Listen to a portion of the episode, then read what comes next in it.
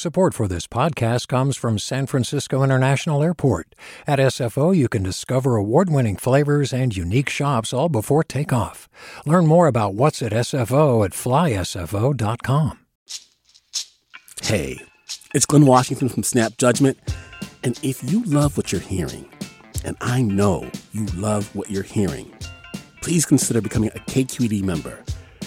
Special access to cool events, behind the scenes footage, and so much more. Plus, you'll sleep better at night knowing you did your part for the community you depend upon. It's in you. Please be in it. Visit donate.kqed.org slash podcasts to sign up now. That's podcast with an S. Thanks.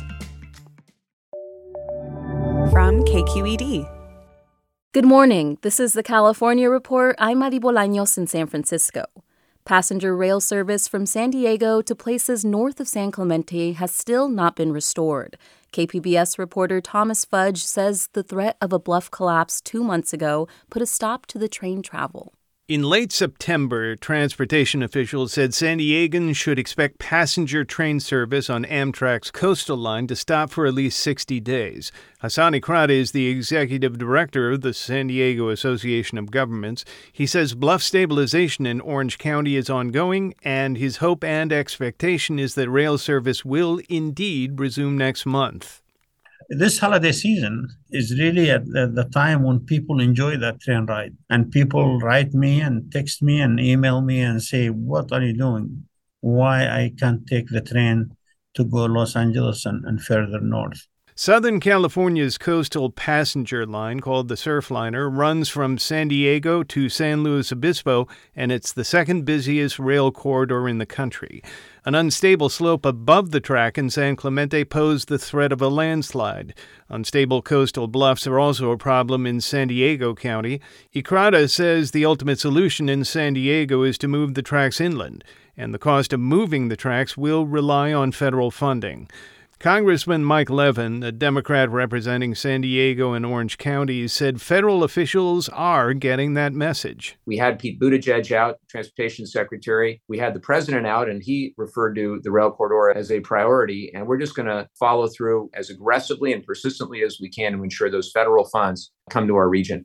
For the California Report, I'm Thomas Fudge in San Diego.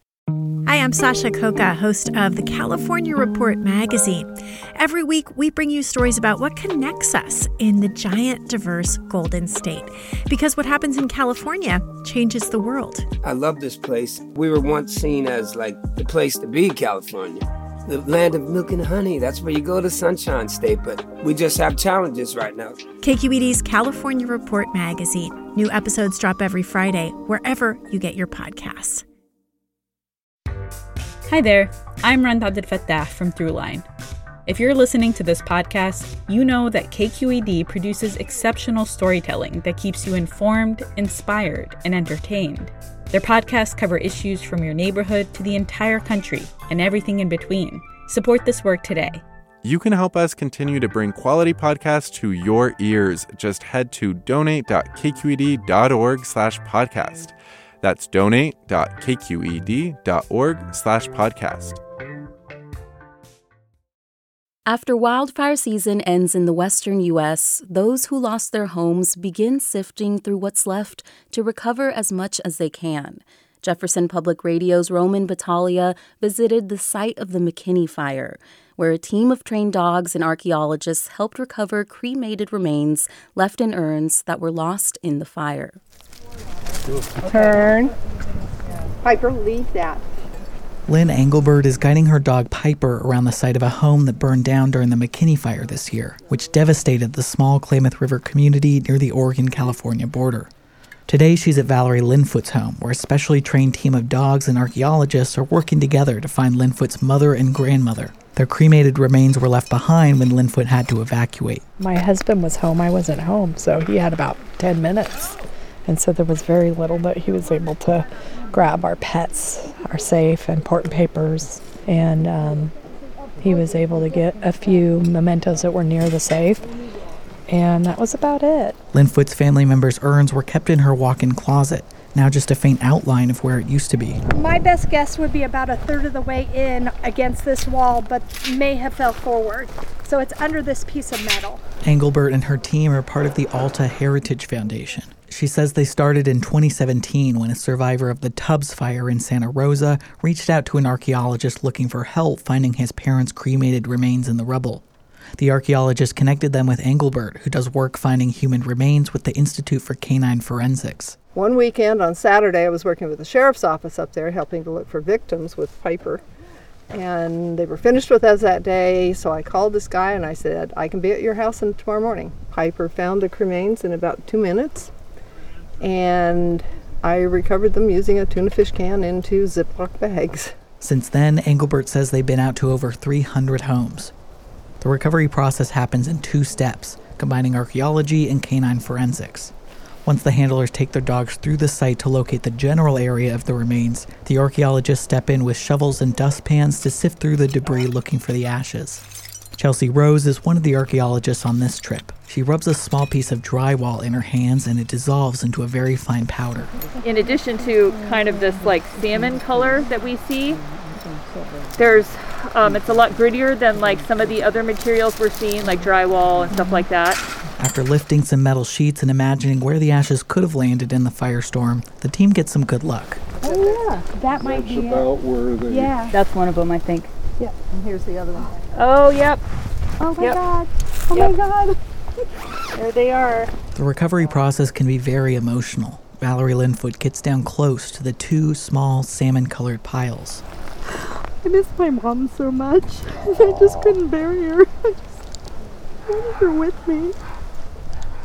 she's with So then I felt really sad because I was the one that had the ashes, right? You know, I have two brothers and a sister. All the work that Engelbert and the others do is on their own dime. Engelbert says the cost of hotels, gas, and all the safety gear they need adds up.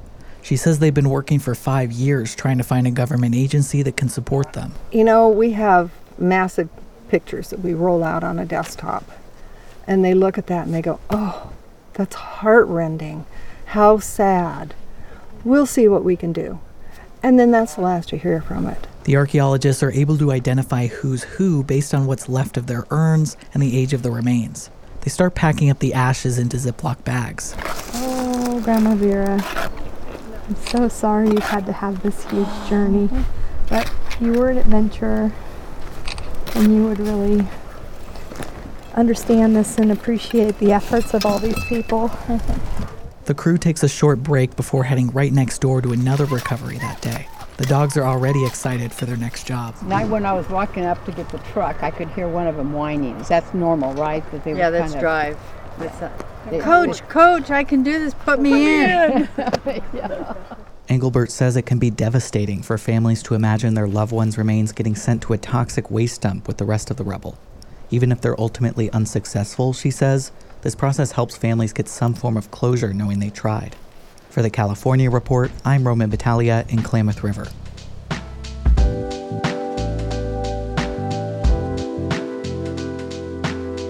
And that's the California Report for Tuesday, November 29th. We're a production of KQED Public Radio. I'm Madi Bolaños. Thanks for listening and have a great day. Support for the California Report comes from the Wesley Foundation, investing in California's underserved youth. Stanford Healthcare, alerting listeners to the critical blood shortage in the area. Now is the time to donate blood and make a difference. StanfordBloodCenter.org. And Eric and Wendy Schmidt, whose philanthropy includes Schmidt Ocean Institute, coming this fall, the launch of research vessel Falkor 2, advancing the frontiers of ocean science and exploration, on the web at schmidtocean.org. Hey there, this is Brittany Luce from NPR's It's Been a Minute. KQED's podcasts like The Bay, Bay Curious, Mind Shift, Right Nowish, and more all tell the stories of the Bay and beyond with reliable, human centered journalism. They aim to inspire, make you think, entertain, and expand your understanding of the place you call home. Here's how you can support podcasting at KQED. Showing your support is easy, and you can join Brittany in supporting KQED Podcast too at donate.kqed.org slash podcast. That's donate.kqed.org slash podcast.